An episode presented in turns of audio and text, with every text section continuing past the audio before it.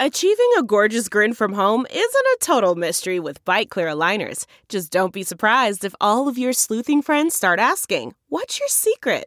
Begin by ordering your at home impression kit today for only $14.95. Byte clear aligners are doctor directed and delivered to your door.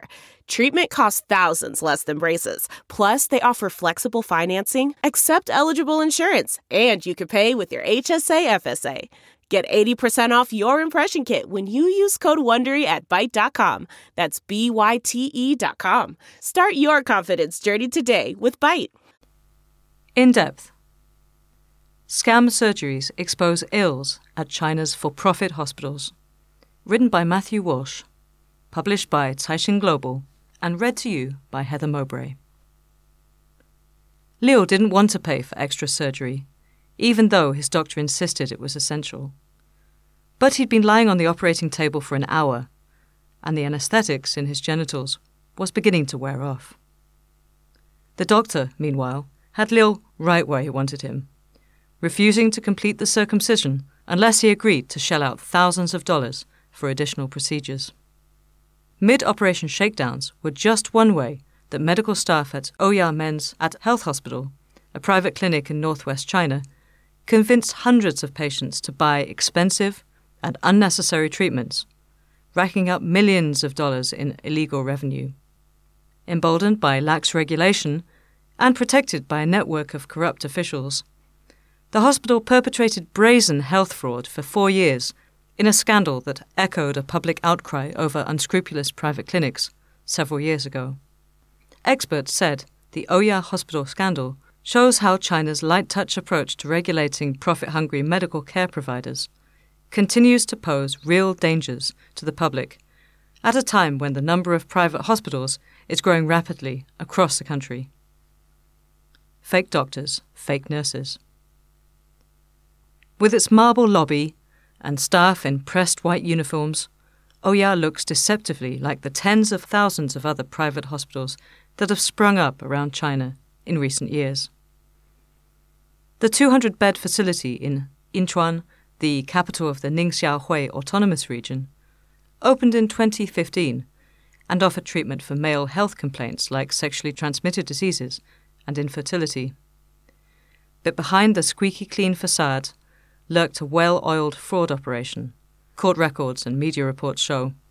To lure customers in, the hospital's internet department issued false online advertisements and used search engine optimization to ensure more people saw them according to a recent report by China Comment, a magazine affiliated with the state run Xinhua News Agency. Posing as medical personnel, department staff would launch online chats with prospective customers using well rehearsed scripts to gauge their health complaints, identities, and income levels before encouraging them to seek treatment at the clinic. And once there, staff presenting themselves as doctors or nurses would welcome patients to their appointments Often this was a ruse. A subsequent investigation found that 42 out of 77 such personnel were not listed in the official database of qualified medical workers, and most of those who did appear were registered to other hospitals, the report found. Dodgy diagnoses. During the appointments, the workers would conspire to falsify or exaggerate patients' conditions. Several former staff confessed to subjecting men with erectile dysfunction to blood flow tests that diagnosed severe low blood supply to the penis, according to China Comment. Sometimes nurses snuck torn up paper into urine samples and presented them as proof that patients had extreme inflammation of the prostate glands. Hospital staff even blackmail patients on the operating table. In Liu's case, the doctor in charge of his circumcision told him he had a prostate disorder and varicose veins in his penis, refusing to finish the procedure until Liu had agreed to pay 58,000 yuan, or $9,000 for extra work, according to the report. But at least Liu's circumcision was a recognized operation.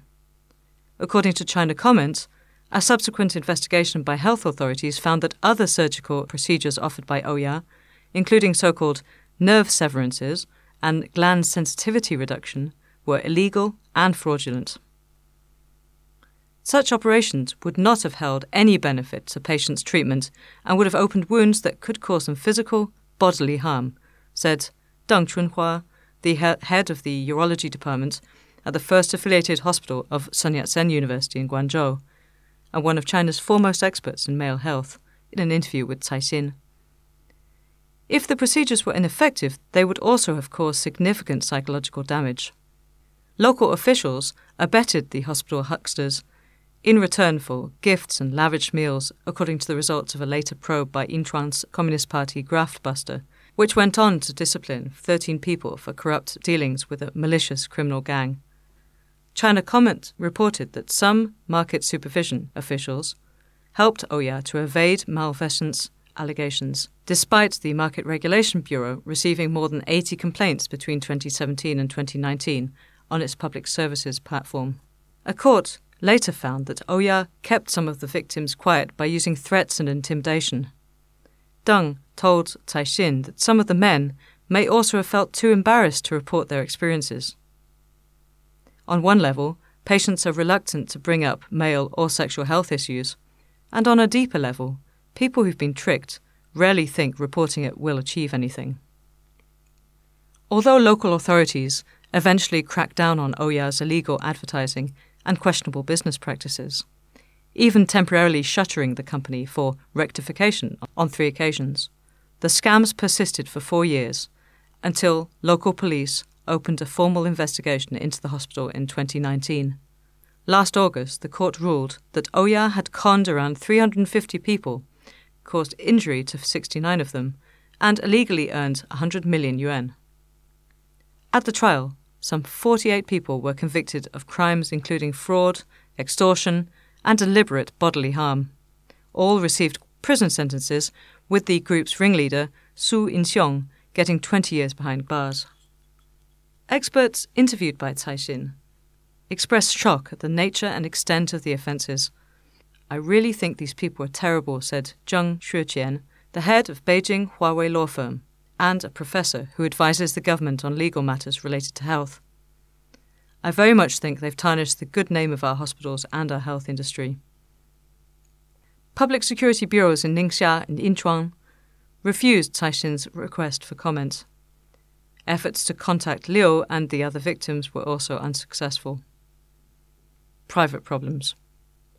China's fast growing private healthcare sector and patchy regulatory systems helped create the conditions for extreme examples of fraud like oh Oya, experts told Caixin. The country added more than 1,100 private hospitals in the 12 month period through October, bringing the total number to 23,000, according to the National Health Commission. Private hospitals, which include those run for profit and those run by non state entities for the public good, now outnumber their public counterparts by two to one although experts say they account for much less than half of all patient visits. However, a succession of scandals has dogged private medical care providers, notably when the death of a college student in 2016 was linked to misleading online advertisements for discredited cancer treatments issued by a vast network of for profit healthcare providers in the southeastern region of Putian. The Oya case is an extension of the problems associated with the Putian model and an inevitable result of an industry at an incomplete stage of development, said Zhou Shenglai, the head of the Special Committee on Disease and Health Management at the Chinese Hospital Association. Several legal and policy specialists told Caixin that although China has laws and regulations subjecting both public and private hospitals to the same level of oversight, Policy gaps and inconsistent enforcement frequently created opportunities for abuses in the private sector. Government agencies typically inspect state backed healthcare providers more rigorously than the industry associations that feature heavily in audits for for profit entities, Zheng said.